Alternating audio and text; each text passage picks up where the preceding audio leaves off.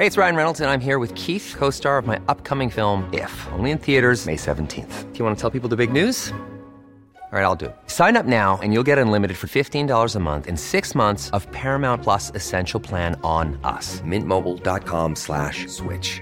Upfront payment of $45 equivalent to $15 per month. Unlimited over 40 gigabytes per month. Face lower speeds. Videos at 480p. Active Mint customers by 531.24 get six months of Paramount Plus Essential Plan. Auto renews after six months. Offer ends May 31st, 2024. Separate Paramount Plus registration required. Terms and conditions apply if rated PG. Welttournee. Der Reisepodcast. Herzlich willkommen auch heute wieder zu Welttournee, der Reisepodcast. Und heute geht es in den wunderschönen Kosovo. Und wie immer, Christoph, möchte ich dich auch heute wieder lokal begrüßen und sage Perschendetje. Es wird richtig exotisch heute, Adrian. Denn Kosovo kennt man nicht so und ich glaube, das ist ein bisschen wie du, Adrian. ne? Klein, aber oho. Also, ich weiß noch, wie ich gesagt habe im Büro bei meinen Kollegen, wir fahren jetzt auf den Balkan und wir fahren in Kosovo. Ich, ich weiß noch den Blick wie heute. Die dachten, Junge, sag mal, sag mal, sag mal, spinnt ihr? Was wollt ihr im Kosovo? Da ist Krieg. Und ja, wirklich, das ist wirklich noch, das ist mittendrin. Wenn wir nämlich mal hier unseren Dirke Weltatlas aufschlagen, sehen wir hier, liegt bei Albanien, Montenegro und Aaron, ich sehe hier so eine Grenze zu Serbien, die ist aber gestrichelt. Jetzt verrat mir doch mal du als alter Erklärbär, warum. Ja, die ist ganz spät eingezogen worden und die Tinte vom Füller war leer und da haben die, haben die einfach nur noch, nein. Also, es ist eine relativ komplizierte Geschichte, wie die gesamte Geschichte eigentlich des gesamten Balkans oder des gesamten ehemaligen Jugoslawiens. Und der Kosovo-Krieg war quasi 1999 so das letzte lodernde Flämmchen oder lodernde Flamme auf dem Balkan, die dann gelöscht wurde. Und zwar hat es so ein bisschen als Hintergrund, dass äh, der Kosovo lange zu Serbien gehörte, auch nach der Auflösung äh, Jugoslawiens. Und dementsprechend die Serben dort nicht so recht Lust drauf hatten, das Land herzugeben. So ähnlich, Christus kennst du ja von zu Hause, so ähnlich wie die Spanier euch Katalanen nicht weggeben wollen. Und, Zu Recht. und dementsprechend war das dann so ein bisschen weiterhin der Konfliktherd. Und zwar war es damals so, dass die UCK, das war eine, diese Kosovo-albanisch geprägte Freiheitsbewegung dort, die Unabhängigkeit gefordert hat. Serbien hatte lange was dagegen. Und ganz kurz und komplett falsch ausgedrückt äh, sind die Serben dann etwas zu hart rangegangen und dann haben die Grünen in Deutschland entschieden, das Ganze zu bombardieren. Wollen wir mal hoffen, dass Katalonien nicht bombardiert wird, ja, sonst wird's ungemütlich, man weiß es Das nicht. macht ihr schon ganz alleine. Wenn ich gucke, was ihr da alles anzündet, wenn ihr da ausrastet, das macht ihr von innen Bürgerkrieg heraus. hier. Wo du gerade sagtest, Serbien ist für euch, wenn ihr in den Kosovo reist, ganz wichtig. Wenn ihr aus Serbien in den Kosovo einreist, könnt ihr auch wieder nach Serbien zurückreisen. Kein Problem. So, jetzt passt auf. Wenn ihr aber zum Beispiel aus Mazedonien oder Albanien in den Kosovo einreist und nach Serbien weiter wollt, könnte es sein, dass es Probleme gibt. Es gibt auf jeden Fall Probleme, wenn ihr einen Reisepass habt. Da wird ein Stempel reingemacht, das sehen Sie. Man kann es auch mit einem Personalausweis machen. Es wird elektronisch gespeichert. Das ist gerade so eine, ja, so eine diffuse Regelung. Passt da so ein bisschen auf. Wenn ihr vorher plant und wisst, wie ihr unten rumreist, ist es kein Problem. Wir wollten es euch nur schon mal sagen. Das ist auch so ein bisschen der Hintergrund, wie ich gerade erläutert habe, warum die Linie in der Tat dann gestrichelt ist. Und zwar erkennt Serbien den Kosovo halt nicht als eigenes Land an und kämpft mit aller Macht dagegen, dass das quasi ja sezessioniert wird und ein eigenes Land entsprechend äh, letztlich wird. Was aber auch dazu gesagt werden muss, Christoph, der Kosovo ist natürlich nicht mehr im Krieg, ja, auch wenn viele das immer noch so ein bisschen im Hinterkopf haben, weil noch KFOR-Soldaten da sind und so weiter. Das ist schon relativ safe, da kommen wir gleich nochmal drauf zu. Aber mit Blick auf die Anerkennung sind es eigentlich genau die Länder, die selber so ein paar Probleme haben mit äh, Sezessionisten, sprich die Griechen, mit äh, ja, Teilen, die sie sich mit der Türkei irgendwo äh, drum kloppen, beziehungsweise mit Nordmazedonien, das hat sich ja mittlerweile ein bisschen geregelt, Zypern mit der Türkei, Spanien mit Katalonien bei den anderen beiden, Slowenien und Rumänien, fehlt mir so ein bisschen der Hintergrund. Ich nehme an, die Rumänen möchten wahrscheinlich ein Stück von Ungarn haben und die Slowenen haben einfach gedacht, wir wollen auch mal irgendwo mal dabei sein. Alles irgendwelche Spaßländer. Ja, genau. Und erkennen, erkennen halt den Kosovo auch nicht als eigenes Land an. Wo du gerade sagtest, wir sind nicht mehr im Krieg, logischerweise. Was jetzt aber tagesaktuell passieren könnte, wir nehmen diesen Podcast im Januar 2020 auf und im Sommer 2020 steht die UEFA-Europameisterschaft im Fußball an. So, folgendes Problem. Es gibt bei der UEFA bestimmte Spiele, die auf so einer Blacklist stehen tatsächlich, die sind verboten. Und darunter kann sein Kosovo gegen Serbien, Kosovo gegen Bosnien-Herzegowina, Kosovo gegen Russland und so weiter. Jetzt kann es also sein, wenn sich dieses Land qualifiziert, das kommt glaube ich im März raus, ob sie sich qualifizieren, dass die irgendwie mal im Viertelfinale, Halbfinale, wie auch immer, wenn das so kommen sollte, aufeinandertreffen und dann gibt's, naja, dann gibt's richtig, richtig Ärger. Und einen habe ich noch zu diesem Fußballthema. Sie spielen jetzt diese Playoffs im März und müssen gegen wen spielen? Na, gegen den direkten Nachbarn, gegen Nordmazedonien. Ja, aber die sind miteinander cool, glaube ich. Die haben sich sogar auf eine, auf eine Grenze geeinigt. Aber in der Tat, also dass diese Fußballspiele der, der ehemaligen Kriegsgegner jetzt irgendwo verboten sind, finde ich fragwürdig. Mein Tipp wäre gewesen, das vor Beginn jeden Krieges einfach komplett direkt in Fußballspielen auszutragen oder im, im Bierpong oder so. Dann ähm, wäre das Ergebnis wäre wahrscheinlich heute das gleiche, nur es wären weniger Leute tot und ich glaube, es wäre deutlich weniger Zerstörung und Leid dort entstanden. Von daher, ja, lasst sie spielen. Hätte man das mal vorher Hätte man das gewusst. vorher gewusst. Aber auch fragwürdig, dass, dass sie das verbietet, aber weiterhin Korruption und Bestechung locker, locker durchwinkt. Aber naja, so sind die Jungs. Also, wo wir gerade im Thema Nordmazedonien war, das bringt mich zu unserem Punkt Transport vor Ort. Denn wir sind damals vor vielen Jahren aus Skopje mit dem Bus eingereist. War ein bisschen abenteuerlich. Dann an der Grenze zum Kosovo hielt der Bus dann an und dann kam ein Grenzer rein und sammelte wirklich alle Pässe und Reisepässe ein. Und wir dachten schon, ach, was passiert denn jetzt? Dann ging er in sein Häuschen und kam noch zehn Minuten wieder und war aber alles okay. Also wirklich, es war für uns auch ein bisschen abenteuerlich zum ersten Mal da in diesem Kosovo.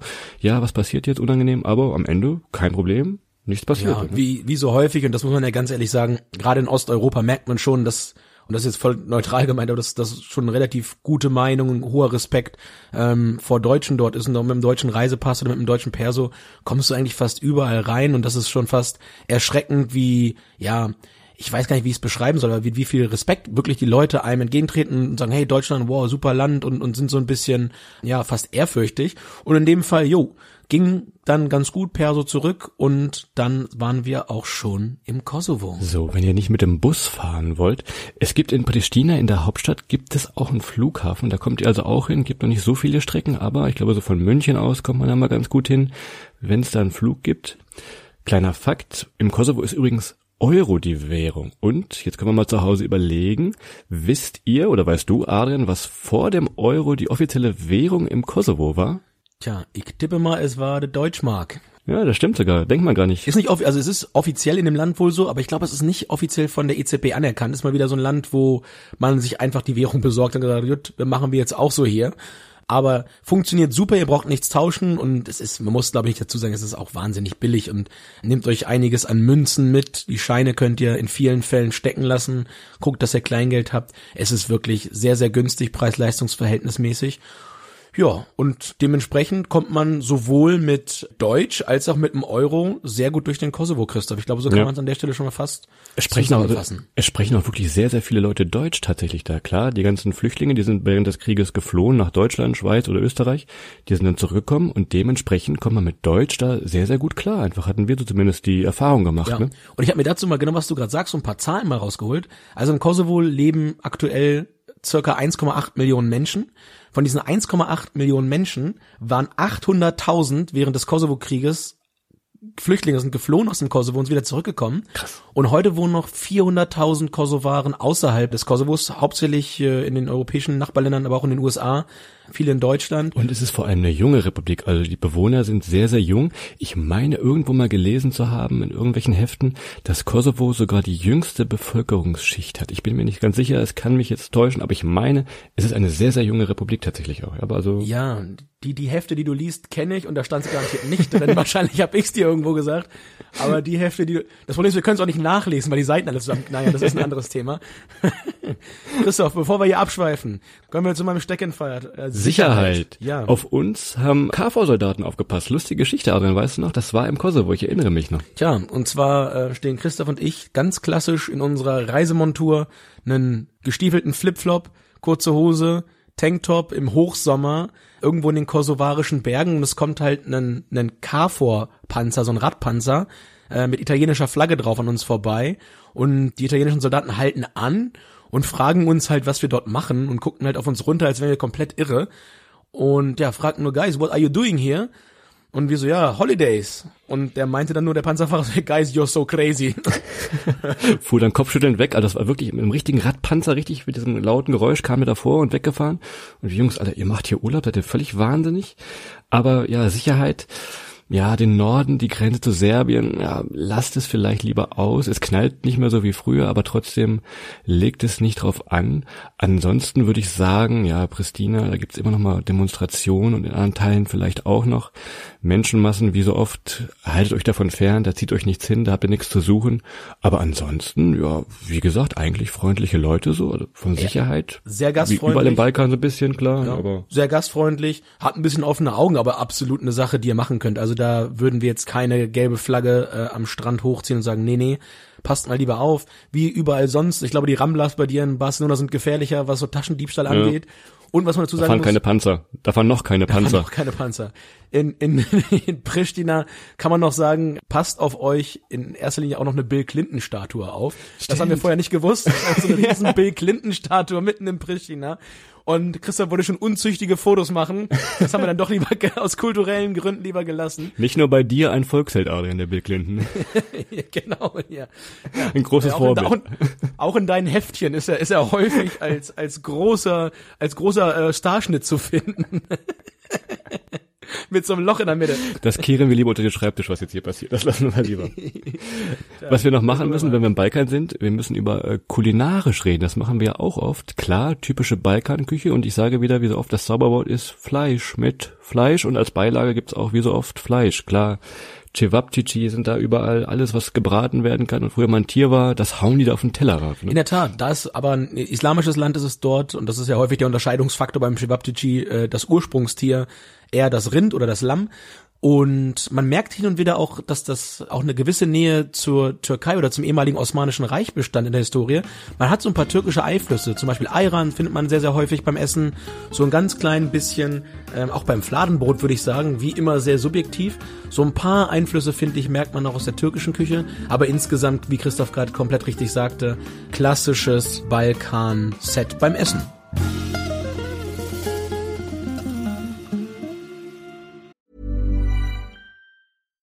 I'm Ryan Reynolds. At Mint Mobile, we like to do the opposite of what Big Wireless does. They charge you a lot, we charge you a little. So naturally, when they announced they'd be raising their prices due to inflation, we decided to deflate our prices due to not hating you.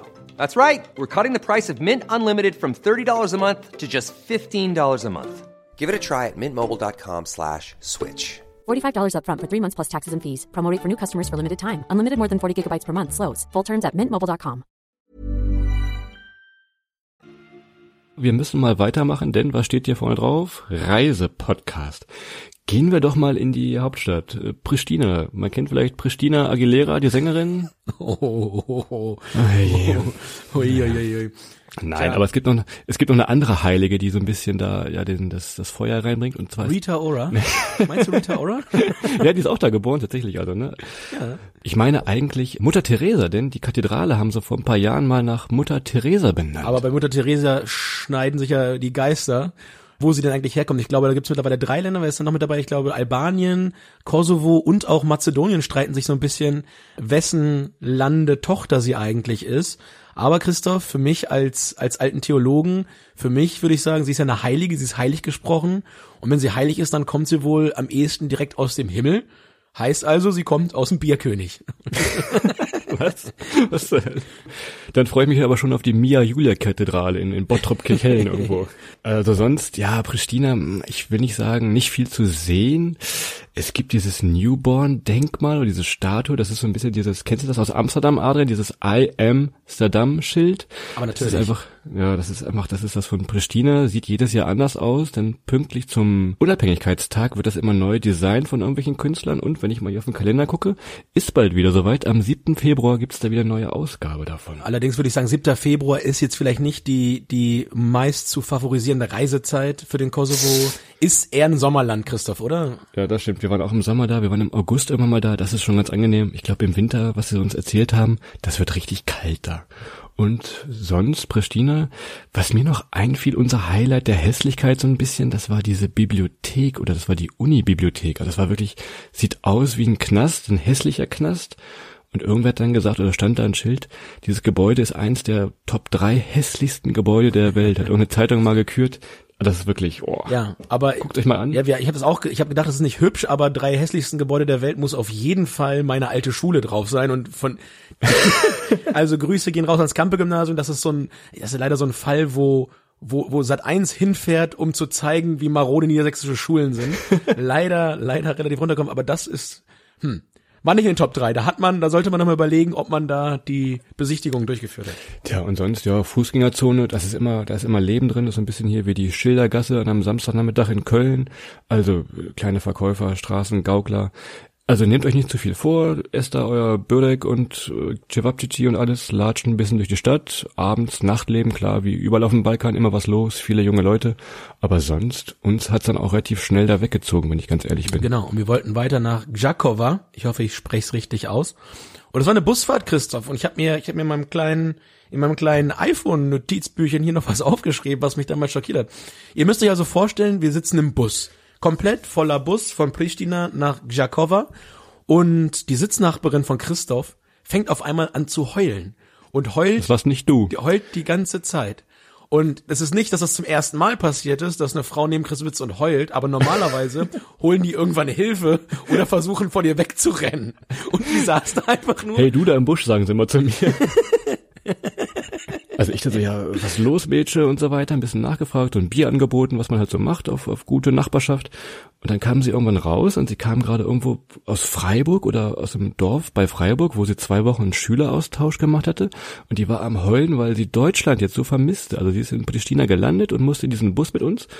Ja, und ja, dann so, ja, so herzzerreißend geheult. Das war wirklich, also völlig herzzerreißend, wie sie einfach mal nach zwei Wochen das so vermisst hat und alles beschrieben hat, was sie so toll fand und so weiter. Und das war für uns so ein Moment, wo wir dann Scherz beiseite mal auch echt so ein bisschen gemerkt haben, mal wieder, was es für andere Realitäten gibt, was Luxuriositäten und so weiter angeht. Ich, ich wirklich so, so Stichworte wie Infrastruktur, so Stichworte wie, wie, wie Sauberkeit, Einkommen und so weiter. Das nehmen wir immer noch, und ich drücke jetzt schon wieder auf die pathetische Tränendrüse, aber das nehmen wir immer noch viel zu selbstverständlich. Und das war so eine Situation, wo man da ganz, ganz klar nochmal so ein bisschen den Spiegel vorgehalten bekommen hat, wie gut es einem eigentlich geht. Tja, also am Ende dieser ganzen Geschichte kannte uns irgendwie der halbe Bus, der da auch mit drin saß vom Schüleraustausch.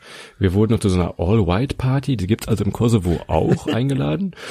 Wer uns kennt, wer weiß, wir tragen meistens schwarze T-Shirts, also wir kamen da gar nicht erst mit, das ging nicht. Christoph, haben uns dann, ich muss, ich muss an dieser Stelle eine kleine Anekdote erzählen, eine kleine Anekdote All-White-Party. Man hat mich mal zu Studienzeiten massiv verarscht. Man hat mich, ich war auf, war auf einer Party eingeladen und man hat mir gesagt, es sei eine All-White-Party. Und ich hatte halt nix, ich hatte halt wirklich nichts in weiß und dachte mir, du kannst doch nicht als einziger Trottel in schwarz auftreten und bin in so einen Teddy-Laden und wollte mir halt echt irgendwie weiße Hose und weißes T-Shirt kaufen. Und da habe ich zum Glück einen Kommiliton getroffen, der da auch hin wollte und fragte ihn halt, ob er auch jetzt so eine White, seine, seine White Klamotten kaufen wollte für die Party. Und er so, nee, warum White Klamotten? Ich so, ist eine White, eine White Party. Sagt er, nein, Mann, Alter, das ist eine ganz normale Hausparty, Alter. Da hat mich meine Studienkollegen komplett verarscht und ich, wir haben einen Hader als einziger in so einer weißen Billigballonhose da aufgetaucht. Das wäre richtig in die Hose gegangen. Bettlaken genommen, du als Geist wärst du aufgetaucht. Junge, Junge, Junge. Aber naja, genug, genug der Anekdote. Das war so ein bisschen, das uns drohte mit der All-White-Party. Was haben wir gemacht, Christoph? Was wir eigentlich immer machen? Wir haben uns erstmal in Jakova in eine Kneipe gesetzt. Und dann begann auch eigentlich schon das mal wieder vertikal Jetzt wird's verrückt. Vertikal aufregende. Wir sitzen dort, bestellen unser erstes Bier und was passiert zwei Sekunden nachdem der Zapfhahn den letzten Tropfen in unsere Gläser gemacht hat? Ein Stromausfall. Aber, aber nicht so ein Stromausfall, wie wir ihn von hier äh, irgendwie kennen, so ein Straßenzug oder auch mal zwei Straßen oder mal in einem Haus oder im Zimmer, sondern so ein richtiger Stromausfall. Ich sag nur Internet aus, Straßenbeleuchtung aus, selbst, selbst die Sterne waren aus. Es war komplett dunkel dem Bergdorf. Wir haben alles war aus. Schlau wie wir waren oder wie wir es immer machen oder oft machen, äh, hatten wir vorher kein Hotel gebucht und dachten uns, ja, ja, wenn wir erstmal in der Kneipe sitzen, dann schauen wir doch mal bei Booking, was da so passiert. Tja, so. Ihr könnt euch denken, ohne Internet ist das schwer. Ohne die Sprache richtig zu sprechen, mm, ist das schwer. Und die Leute hatten in dem Moment auch wirklich was anderes zu tun, als uns beiden irgendwie zu helfen da, also ein Hotel zu finden. Ne? also wir haben das erstmal locker genommen und dachten, es geht gleich weiter. Wir saßen dann irgendwie so ein, zwei Stunden und nichts passierte in puncto Strom. Und auf einmal setzte sich so ein ominöser Typ bei uns an den Tisch und sprach uns in perfektem Deutsch an und fragte, wo wir herkommen. Das war so der Moment, Christoph, da schelten aber bei uns alle Alarmglocken, also eine ganze, ganze Kathedrale im Kopf am Bimmeln. Wir sagten nämlich, ja, wir kommen aus der Nähe von Hannover und er sprang nämlich sofort ein, ja, ich komme auch aus Hannover. Wo er hä, wir sind hier wirklich im letzten Bergdorf im Kosovo. Guckt euch auf der Karte mal an, wo das liegt. Da kommt sonst kein Mensch hin, aber er er bewies oder konnte uns wirklich glaubhaft beweisen, weil er jemanden kannte, den Adrian auch irgendwie kannte, glaube ich, ne, der aus Hannover kam tatsächlich. Also es war tatsächlich verifiziert, so, ne? Ja, er kannte ein paar Straßen, ein paar Eckkneipen und so weiter, wo ich wusste, okay, die, die kennst du nicht, wenn du da nicht mal gewesen bist und zumindest nicht in der Konstellation. Aber trotzdem war das so ein Typ der Kategorie Horrorfilm, Mädchen, geh nicht in den Keller. Ja, das, war, das, das hat überall geleuchtet, das Schild. Geh da nicht rein. Aber wir hatten wenig, wenig Möglichkeiten. Der war auch so ein bisschen leicht penetrant und, und erzählte uns und erzählte uns. Ja, und warnte uns die ganze Zeit. Er sagte, hier ist nicht alles nicht, nicht so ganz koscher und alles nicht so ganz ohne. Was macht ihr denn hier, Mensch, Mensch? Und wollte uns helfen. Und wir, wir waren wirklich echt, es haben alle Alarmglocken geklingelt, aber wir hatten auch irgendwie nach drei Stunden Stromausfall und es gab dann immer noch Flaschenbier, das aber langsam warm wurde, wegen des Kühlungs, keine Kühlung mehr, auch keine wirklichen Optionen mehr. Und er bat uns dann an, dass er uns in seinem Hotel, wo er lebte, also komplett lebte, dann ein Zimmer organisierte. Und nach langem Hin und Her, Christoph, haben wir dann gesagt, na gut, was bleibt uns anderes übrig? Das machen wir. Und dieses Hotel, wir posten das mal bei Instagram auf unserem Kanal Welttournee. Ihr könnt es euch nicht vorstellen. Das ist, glaube ich, so ein richtiges, ja, auch da fangen Horrorfilme an. Das ist in so einer ominösen, super ominösen Seitenstraße gelegenes ich glaube, es war ein Stundenhotel, Adrian, kann man glaube ich sagen, denn also ich vermute es, es waren überall Spiegel an der Decke, hinterm Bett, überm Bett, unterm Bett. Das haben wir aber erst am nächsten Tag gesehen, als er wieder hell wurde, dachten wir, ach, ja, als wir aufwachen, wir wachten morgens auf und haben es einmal sechsmal gesehen, weil wirklich, ihr müsst euch das vorstellen, über dem Bett ein Spiegel, an allen Wänden ein Spiegel, auf dem Fußboden Spiegel, dann war ein riesen Badezimmer mit einem Whirlpool da drin, aber alles kaputt, also komplett im Eimer alles, da, da war kein Putz mehr an der Wand aber das war schon abenteuerlich. Nichtsdestotrotz, Christoph, da ihr jetzt schon gehört habt, dass wir am nächsten Morgen noch gelebt haben, wir haben, glaube ich, 10 Euro für die Übernachtung bezahlt und es war sonst alles einigermaßen okay. Aber der Knaller war eigentlich, was wir den Abend noch mit dem Typen erlebt haben, weil der hatte wirklich ein bisschen was zu erzählen und eine ganz, ganz herausragende und nicht alltägliche Geschichte für uns gehabt. Ja, also es ging, es kam irgendwie raus, dass er aus Hannover abgeschoben wurde. Ja, so weit, so gut in diesem Fall in Anführungszeichen. Aber er erzählte uns ein bisschen seine Lebensgeschichte, war ein bisschen tränenreich, also war wirklich sehr emotional alles, wie das so abgelaufen ist. Er hat dann den Kontakt zu seiner Tochter verloren und so weiter. Adrian, korrigier mich, wenn ich hier falsch erzähle, aber das war so auch für uns. Wir mussten schon drei, vier, fünf Mal wirklich tief schlucken, obwohl wir diesen Kerl wirklich erst seit drei, vier, fünf Stunden kannten, einfach so, ne? Abschiebegründe und so weiter waren dann schon welche, wo ich sage, okay, also er hatte irgendwie seine Frau bedroht, aber er hat ihr nichts getan. Irgendwie so war, war, die, war die Begründung. Aber wie Christian richtig sagte, alles ein bisschen bedrückend. Und dann bat er uns aber noch um Hilfe. Und dann waren wir ein bisschen fasziniert, schockiert. Und zwar gibt es ein, ein Programm für Menschen, die ähm, eine Zeit lang aus dem Kosovo in Deutschland gelebt haben. Es heißt die Brücke 2, glaube ich, mittlerweile. Das ist so ein Programm, bei dem Leute, die abgeschoben werden oder die freiwillig auswandern, eine gewisse Starthilfe dann im Zielland bekommen, sprich in dem Fall im Kosovo. Das sind so Sachen wie, wenn sie eine eigene Firma gründen, kriegen sie 250 Euro Startkapital über eine gewisse Zeit jeden Monat dazu als Unterstützung und so weiter und so fort. Und er musste da x Formulare ausfüllen, um das alles zu beantragen. Und er kam dann, er war ein einfacher, einfacher Mann. Er hatte irgendwo Schweißer gelernt und brachte sein ganzes Papierkram mit. Und wir saßen auf einmal vor einem kompletten Haufen deutscher Bürokratie und wollten ihm helfen. Und da sitzen dann zwei Akademiker, zwei Vollstudierte und haben keine Ahnung. Wir haben nicht mal den Flyer verstanden. Von dieser Brücke gab es dann so einen Flyer, das war so ein Klappflyer. Ja. So, und Adrian, klar, wir hatten jetzt drei, vier, fünf Bier schon getrunken den Abend, aber das soll keine Ausrede sein.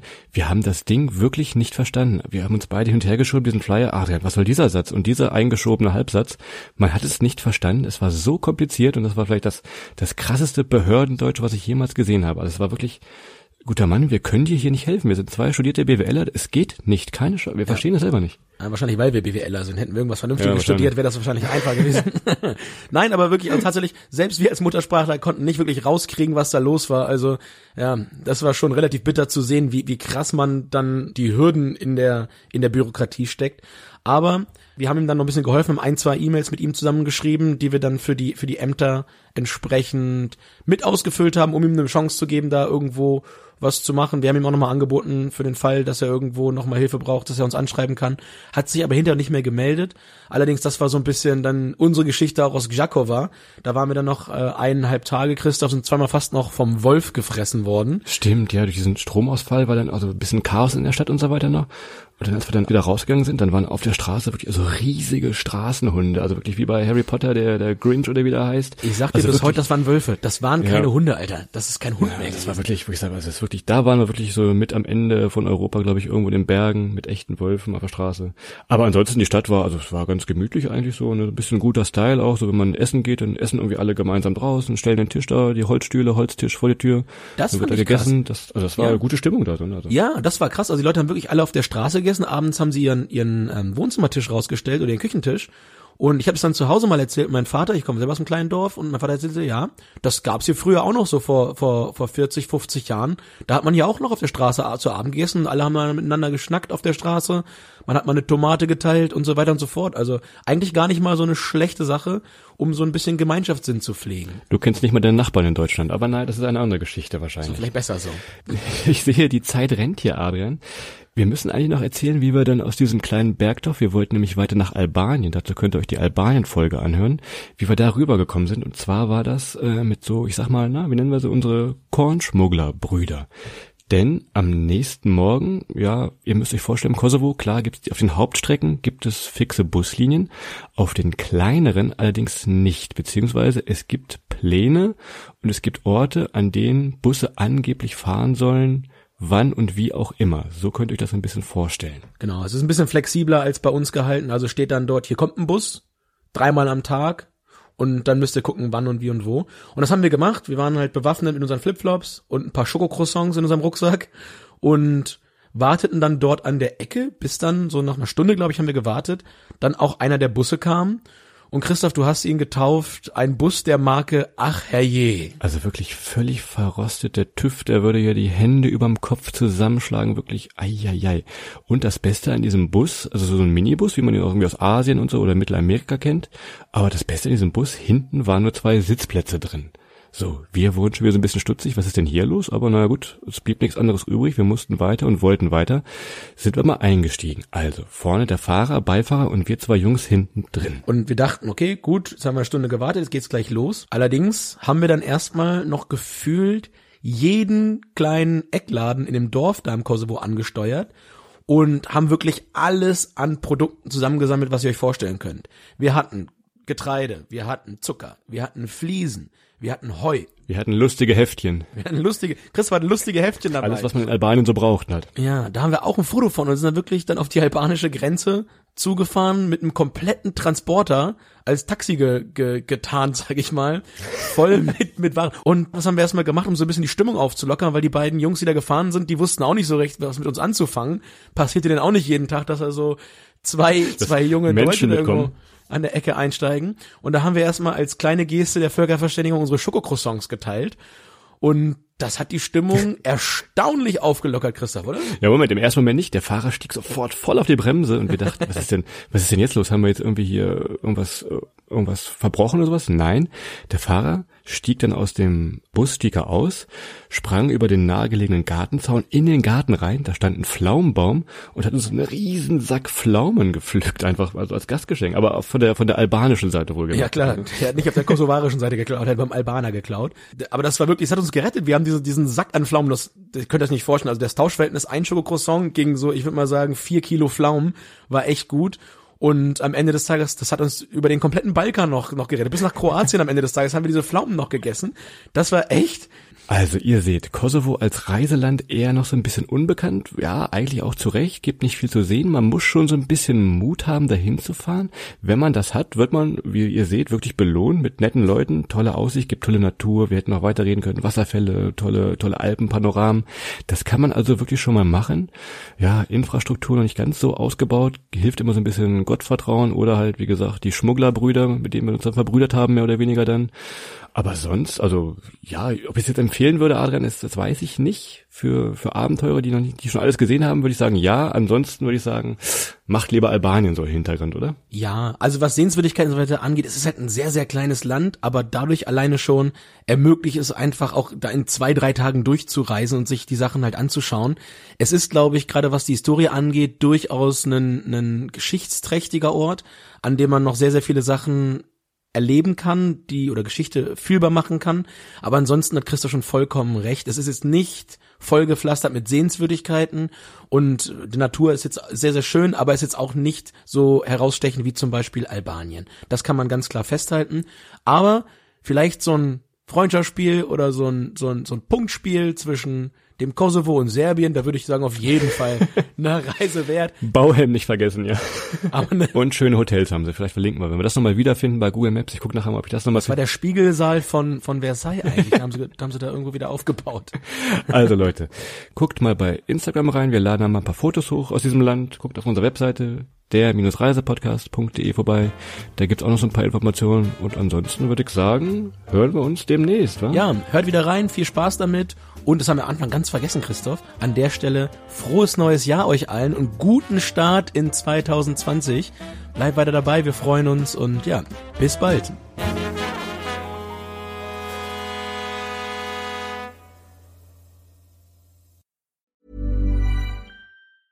Planning for your next trip? Elevate your travel style with Quince. Quince has all the jet setting essentials you'll want for your next getaway, like European linen, premium luggage options, buttery soft Italian leather bags, and so much more. And is all priced at 50 to 80% less than similar brands. Plus, Quince only works with factories that use safe and ethical manufacturing practices. Pack your bags with high-quality essentials you'll be wearing for vacations to come with Quince. Go to quince.com slash pack for free shipping and 365-day returns.